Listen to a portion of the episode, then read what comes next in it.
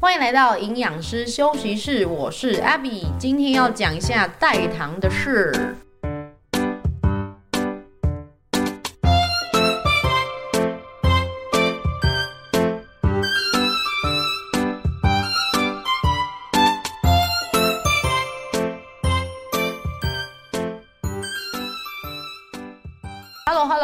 哎，这个礼拜过得如何呢？我现在周更的很勤劳，你有感觉到吗？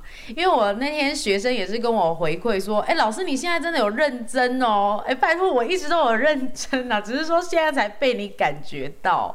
啊，他说因为看见他听 Podcast 啊，我的那个节目都会推上来，因为有更新他就会推上来嘛，所以要被人家注意到，固定刷一下存在感，还真的是很有用啊。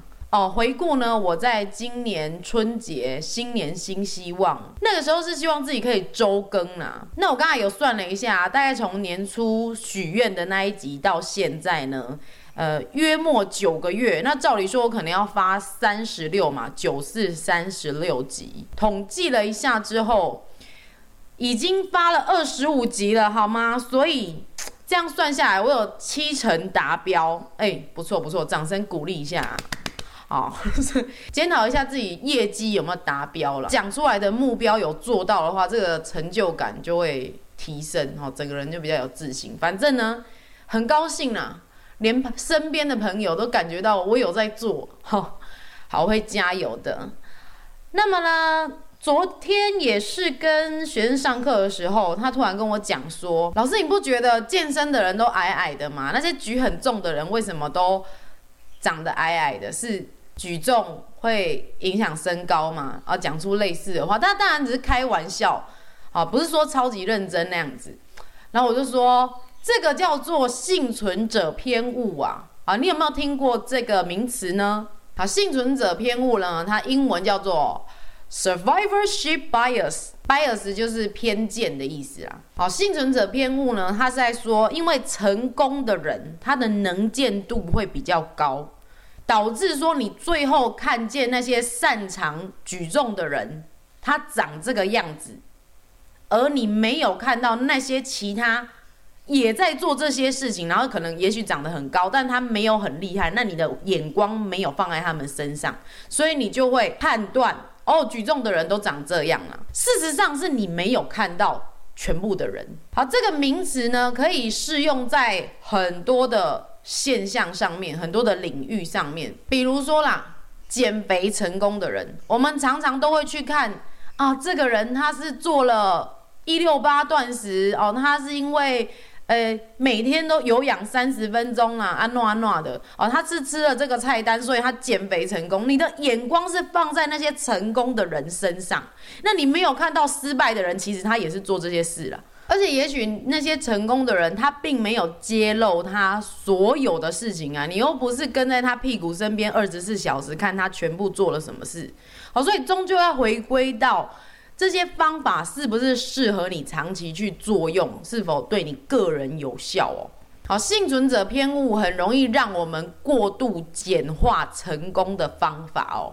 其实成功一定是有非常多的眉眉角角啦，哈，不是说他真的只吃了某个东西，还是他只用了某些特定的方法才造成他减肥成功的，好不好？所以第一个主题呢，带给大家幸存者偏误这个名词啊，啊，希望呢大家不要见树不见林啊，眼睛要放亮哦，啊，要把眼睛呢尽量是放在自己身上了啊。嗯，今天呢要来讲这个代糖的事情啊，请问你可以一整天都不要吃甜的，举手一下啊，我也看不到。反正我的意思是说呢，其实很多人哦，每天都会想要来一点甜甜的东西，就连我自己呢，饭后也会来个甜的。那好的话就是吃水果啦。啊，卡巴耶哦，就是会吃加工食品，我当然会吃啊，一定会吃的哦。这东西不要说过量的话，每天在一定的范围内是 OK 的。那所谓一定的范围，我们通常是建议哦，以你一天可以摄取的热量不要超过百分之十，你可以拿来吃甜的。那这个甜的呢，是这个游离糖呐。好，现在哎，一下子跟你讲了很多奇怪的名词，来解释一下好了。因为我现在要讲的这个代糖哦，它当然就是给你一些甜味的嘛。那我先来介绍第一个名词游离糖哦，游离糖就是 free sugars。那游离糖呢，它就是说这个从一些天然的状态中提炼跟分离出来的，也就是所谓的添加糖啦。除此之外，像是什么蜂蜜啊，跟果汁，虽然它听起来好像很天然，可是它很容易被身体直接吸收，啊，很快速的升高血糖，所以蜂蜜跟果汁也是属于游离糖哦。那另外，我们当然知道水果啊，跟这个蔬菜也多少有一些糖分，或还有淀粉也是有糖，但是它是属于结构式内源性的糖，富含膳食纤维，还有其他的微量营养。存在淀粉蔬果里面的糖呢，就不会严格被归类到游离糖里面。所以回到我刚才讲的，一般建议你可以摄取额外的糖分，限制。最好是在每天可以摄取的热量的百分之十以内，那个百分之十呢，就是指游离糖的部分哦。那我们举个例子哦，比如说你一天可以吃一千六百大卡，那你呢，哦，游离糖这种甜甜东西呢，一天不要超过一百六十大卡。那一公克的糖是几大卡呢？呃，四大卡嘛，一百六除以四等于四十嘛，所以一天不要超过四十克的额外添加糖。好，你可能还是觉得有一点概念模糊啦。好，那我们来拿个饮料来换算一下，这个四十克的糖大概相当于多少的饮料？传统上这个养乐多一百 CC 一个小养乐多，你可以下次去逛超市的时候拿起来看一下。啊，那个以前。买便当还会附一个养乐多，就是那一瓶养乐多，一百 CC，你就看到它糖米字边的糖有十公克左右哦。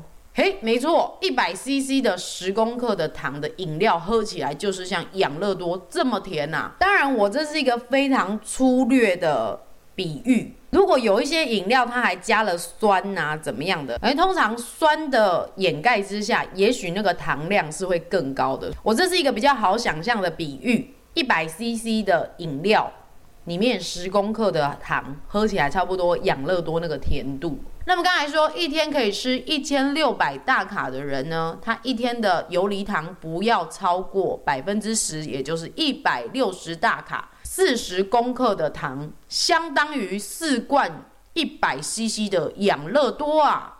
好，有没有？所以你这样就是比较有这种分量的概念。我跟你讲哦，这个东西其实看起来好像小小的，但如果你是爱喝手摇饮的人，随便就是超过，好不好？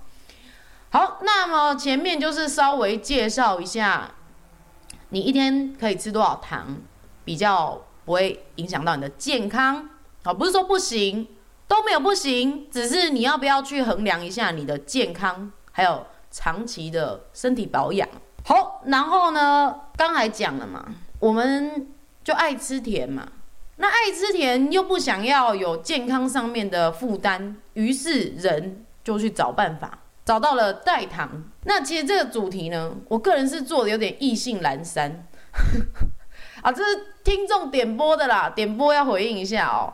啊，为什么我说我做起来意兴阑珊？因为我个人对这个是没有什么兴趣，因为我一直觉得代糖它吃起来就是虚虚的，时常吃了之后那个满足感就差了那么一点，这样反而会让欲望之火呢越烧越烈的感觉。我也是过来人啊，也是曾经呢追求各种零卡的食品，然后去吃，经验上来讲都不是那么美好，因此呢，这是我个人相当主观的经验回馈。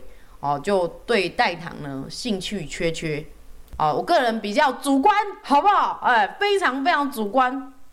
不过有鉴于我个人对这个饮食跟健身的偏执呢，有强烈的使命感，也不能说强烈的使命感，我只是说看到一些现象哦，变得有点妖魔化呢，就会觉得路见不平，拔刀相助。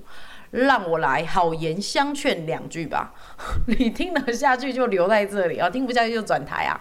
好啦，我我大概整理几个点，我今天没有要讲得很详细哦，因为我觉得如果你只是想要像那个化学课本一样知道说，哎，代糖有分天然的、人工的，然后或什么营养性、非营养性、阿斯巴甜啊，那些有的没的化学名词，我没有要介绍那么细哦，这个。你去其他的 podcast，你打代糖，我听了很多，大家都做得非常棒哦。呃，欢迎也去支持其他的创作者。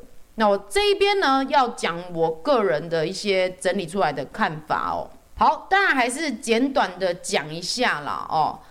这个代糖当然它是想要来满足我们对甜味的需求，但是不想造成变胖。好，或者是造成蛀牙，哎，也有可能是我们就不幸罹患了糖尿病的人哦，它也可以作为一个取代。所以基本上代糖呢的设计是可以给想要控制体重的、想要控制糖尿病的，以及呢预防蛀牙的人。你又想吃甜的，我们使用代糖。那代糖的选择上呢，它又可以分为人工。跟天然的，其实天然的它也是人工啊，因为它就是天然的来源，然后还是要进去这个实验室帮你萃取嘛、浓缩嘛。好，这个这就是实验室的部分。Anyway，为什么我们对代糖好像很喜欢，但是又很害怕呢？呃，原因在于说哦，早期呀、这个大家已经听过阿斯巴甜啊。阿斯巴甜呢，它是被使用在放在那个碳酸饮料里面的，变成低卡的气泡饮嘛，就那个东西啦。啊，那东西呢，在实验上面呢，有被发现老鼠是老鼠啊，会得癌症的啊。那大家就很恐慌，很恐慌，就说啊，这个东西会致癌，不要碰啊啊。但是后续其实有相当多的研究证实，它并不会对人类造成。癌症，诶，说真的呢，目前并没有很明确的证据可以说人工甜味剂对人类会产生不良的影响，大多都是老鼠实验，然后去推测，或者是呢去观察一些人，然后他使用跟没有使用，后续的一些可能像是心血管疾病，也许会提高一点。可是你知道，像这种实验，它如果要做得很长期。是非常受到考验的，比如说你研究者啊、受试者啊，要不断的去交接这个研究嘛，哦，所以说这是比较难去做到的啊。总而言之呢，代糖对人类，除非你是超级超级大量每天每天使用，不然应该是不会有不良影响的。这算是一个初步的结论，但我们千金难买早知道呢，啊。会不会有一天，二十年后突然有个大发现，而使用代糖会安诺安诺的，啊，这个就比较难讲了嘛。好，但是现在先不用那么担心。那我要阐述的是说，只要你有疑虑的话，就不要太过的依赖。好，回到我们代糖这边呢，我这边整理六个大点哦，来讲一下我们为什么对代糖又爱又害怕呢？第一个哈，这个。代糖它不是没有热量，但是它低热量，并且呢，它用一点点啊就甜的要命啊，就可以满足了。可惜的是呢，你嘴巴你的味蕾细胞接受到这个甜甜的感觉，但是它并不会接着去大脑那边说我满足了。所以呢，一旦你有过度依赖代糖的时候，你的脑却没有真正的满足哦，这可能会造成你一吃再吃，然后你的甜的欲望反而那个坑哦会越挖越大，因为你的脑就没有真正被满足嘛。好，所以这个骗得了你的嘴，却骗不了你的脑啊！好，这是第一点。那再来呢？这个我们知道吃糖会提高血糖，连带会让你的胰岛素上升。那大家就疑问啦、那吃代糖是不是就可以不会让血糖上升，胰岛素就不会上升？哎，就都妈的哦，你先不要误会这一点哦，其实不是说只有吃甜的东西才会让胰岛素上升哦，吃任何食物都会升胰岛素，只是高低落差而已。好，高低的差别，比如说你吃糖类，胰岛素升的比较多；你吃蛋白质跟油脂类，胰岛素升的比较少。好，只是这样的差别。那我们回到代糖对胰岛素的这个部分，是有观察到说，某些代糖会造成胰岛素的敏感度下降。好，代糖呢，它也许不会让你的血糖上升太多，但是它会让胰岛素上升。那当我们如果要减脂的时候，或者你长期使用，让你的胰岛素都是比较高的，可能就不利减脂啦，因为它是比一个比较阻碍。脂肪分解的荷尔蒙嘛，好，抗分解的荷尔蒙啊，所以如果你有这样的期望的话，代糖也许没有办法帮你太多哦。好，我这边讲的其实都是你大量或长期使用，你如果都是短期的哦，吃一两次都没有问题的，不需要担心那么多。再来第三点就是肠道菌的问题哦，你知道蚂蚁会吃真的糖，但可能不会吃代糖。我真的要说的是。哦，连蚂蚁都不吃了啦！哦，那你肠道里面的微生物呢，可能也不太会接受代糖。我这是一个比较 rough 的比喻。当然，有一些糖醇，你的肠道菌还是可以使用的。嗯、在二零一四年的一篇论文，研究了十几年，那他们是在老鼠的身上发现呢、这个人工甜味剂呢，会改变老鼠的肠道的菌相，哦，就是肠道菌的一些比例。啊，尤其是在新陈代谢这一方面有发挥一些作用，像是老鼠的这个食欲啊，跟脂肪的储存，甚至是他们的糖尿病、心血管疾病的发生率。哦，所以呢，就推测呢，如果我们长期去使用甜味剂，也许就会改变你的肠道菌的比例，使得你在脂肪的囤积也许会比较高，然后也会比较爱吃，哦，就变得容易胖的体质了。好，是有这样的推测啦。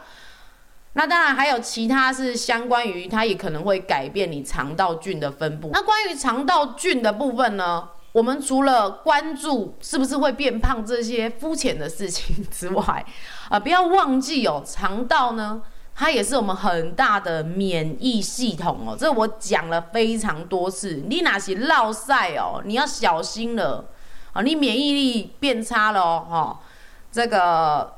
千万要顾好你的肠道，那你的肠道都在处理什么？就是处理你的饮食，你嘴巴吃进去的东西，所以你要格外的注意你吃了什么。哈，每次一直给大家洗脑啦。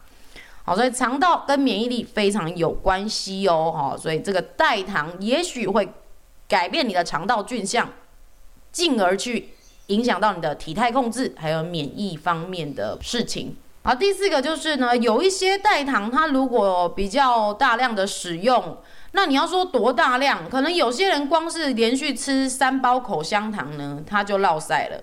好，所以这个还是蛮因人而异的啊。有一些这个代糖使用比较多，你就容易胀气呀，或是有腹泻的现象，那你就要观察一下自己喽。好，那讲到这个，当然还有那个像是刚才讲到的阿斯巴甜哦，它也有。被人说，如果使用久了、使用多了，可能也会有头痛的现象啊。如果你本身就是个容易头痛的人，我想你可能也要避免哈，去减少。然后再来就是这个前面有提到的，的确也有一些研究去发现到哈，这是对人的研究哈，对人的研究有发现到说，呃，长期使用代糖者。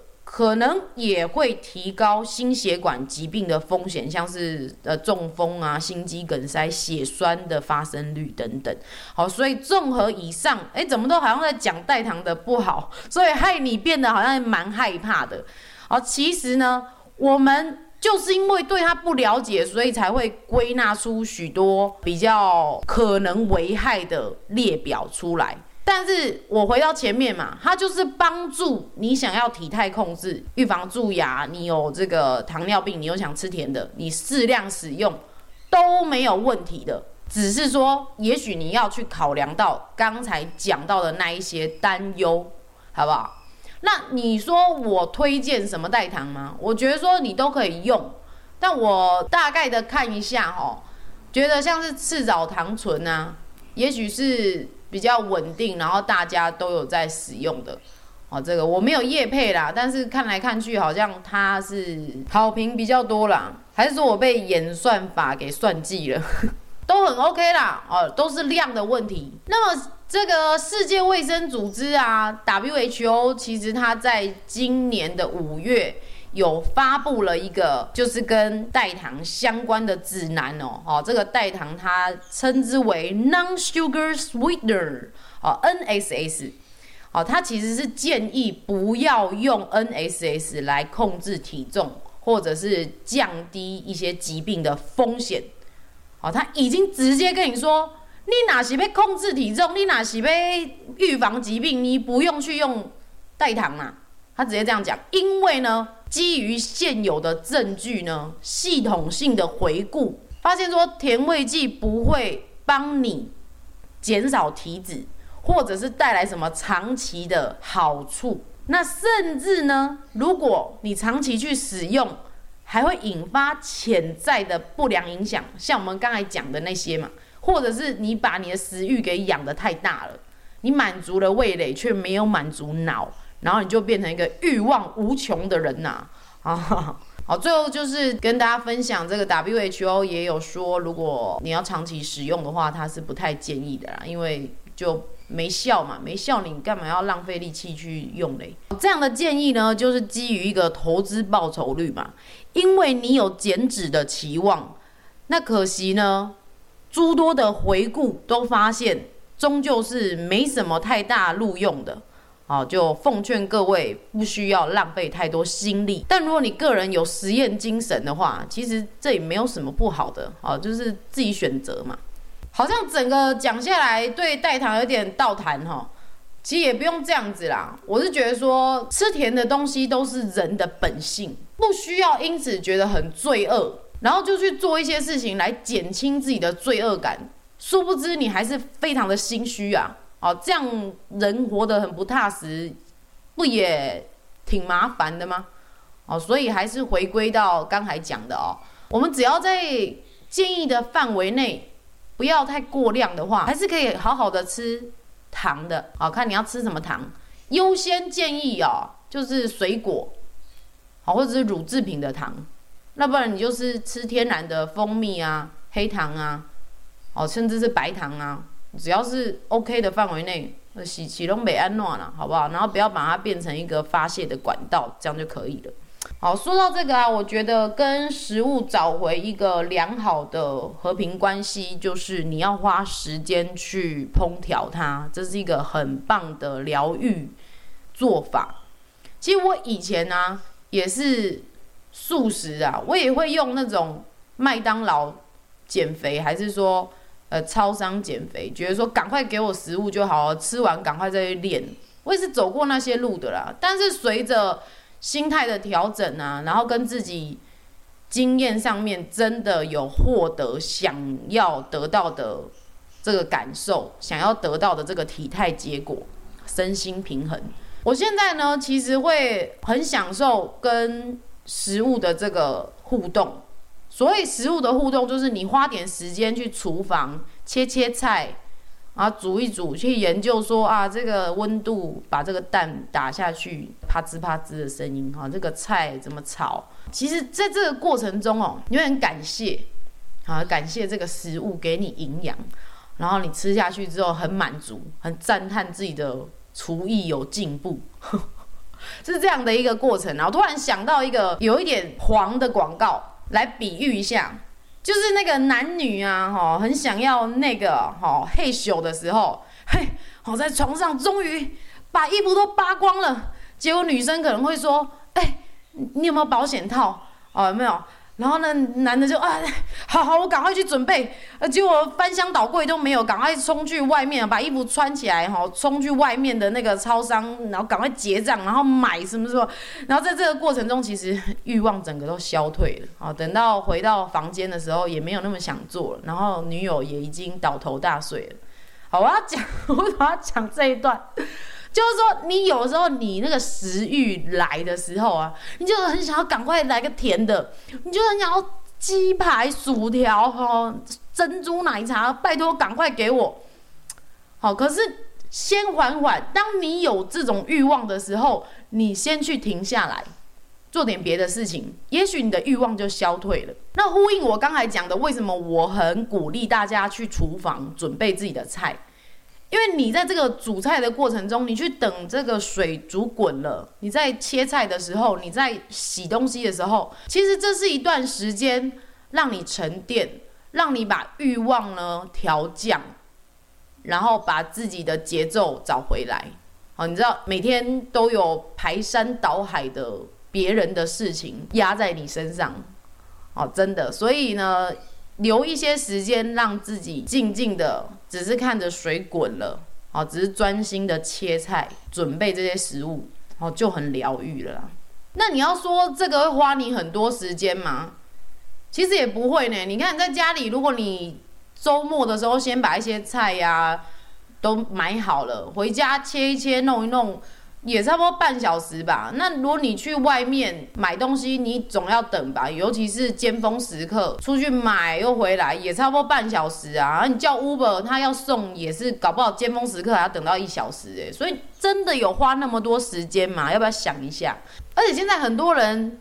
求快速，结果省下的时间都拿去划手机，在那边看动态，整个人像导航一样，完全没有自己的思考的时间，一直等着别人喂他一些搞笑的画面，那种速食的资讯，我真的个人是蛮看不惯的。然后，与其如此，你就下厨房去磨练一下你的耐性。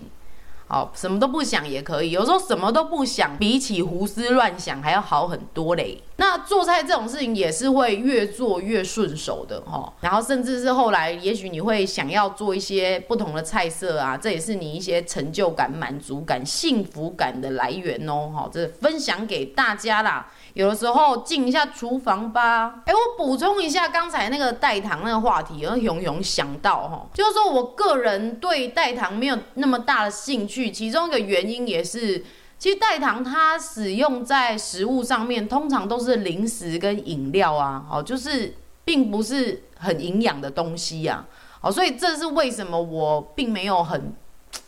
在意代糖这个主题，因为通常使用上面就是一些零食跟甜点嘛。那如果你又要体态控制的话，这不扯你后腿吗？啊，那我昨天跟我妹在聊这个话题的时候啊，我们有讲到说啊，使用量要怎么样才会危害到人体哦？像是这个阿斯巴甜，它可能一瓶的。低卡饮料大概是两百到三百毫克，那使用量要到危害人体的程度，以这个七十公斤的成人来讲，他一天可能要喝到十五罐的低卡可乐才会有危害，而且是每天哦。聊到这个，我们两个就大笑，说是谁到底会这个样子啊？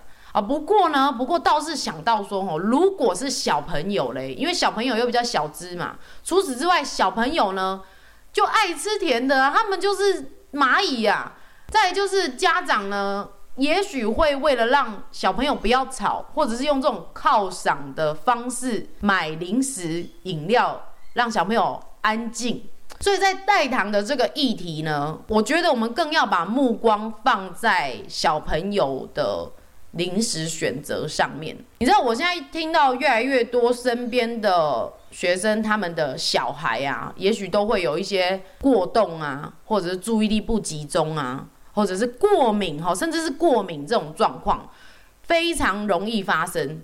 这个就呼应到我前面讲代糖会影响我们的肠道嘛。好，我们大人也许都还很注意这些事，可是你不要忘记小朋友，小朋友他小小一只哦。他也许喝个每天喝个一罐，就对他来说是比较多的了。所以啊，呼应各位啊，如果你身边也有家长呢，他是会这样宠小孩的，要跟他警告一下，好不好？这个注意一些零食饮料，也许有这种甜味的添加剂。天然的雄厚啦，还是一样这句话呢。好，最后呢，我要来聊一个，我上次另外一个朋友来私讯我，他丢了一个链接给我，说，哎，请问一下，这个超级包值得买吗？然后算下来一包要八十块钱，然后他给我看到的就是那种蛋白粉呐，好不好？蛋白粉冲完之后，一杯喝下去就二十克的蛋白质，这种感觉，好。我本人其实是很不喜欢去推食品的啊，不喜欢推食品，所以我大概也赚不了什么钱啊，没有办法也配，只有吃你们的鼓励成长。好，回到这个，我朋友这个，我觉得说，身为营养师，真的蛮难免去收到朋友或学生，然后就随便丢一个食物，说，哎，这这好不？哎，这也在加不？哦，我跟你讲，什么食品呢？只要它来源可靠、安全，就没有问题，你都可以用。重点是，请问你吃了要干嘛？你要不要想一下，说你现在冲动购物呢？你的目标是为了什么？如果你只是为了说啊，我就想要得到蛋白质，那你可以了解一下你一天有没有缺。啊，哪些你都没有缺，你又喝了这个，搞不好还变胖，因为它是多的。哦，它虽然是好物哈，它里面可能会有其他的微量营养素什么的，但是你不用就是浪费，好吧？就是多，跟你买东西一样啊。你已经有十条裤子了，然后又出了两个颜色的，你要不要买？哎，你的目标是什么？你目标是收集的话，你就可以买啊。啊，你目标是省钱的话，那两条就多的。哦，所以还是要回归到你个人的目标是什么啦。好，我个人是觉得能省就省啦，因为呢，只要知道大原则，知道怎么保养身体之后呢，我们还要把心力去放在很多其他的事情，才可以好好的体验人生，创造你更多的经验，哈，这样才不会后悔啊啊！突然要讲到人生大道理。好啦，今天的分享就到这里了哦。好了，不要忘记给我五星评论。那想要听什么的话，也欢迎私讯呢。虽然如果我没兴趣的话，可能会做的有点意兴阑珊，但是我还是非常乐意做功课的，好不好？好，那我们就下次见喽，拜拜。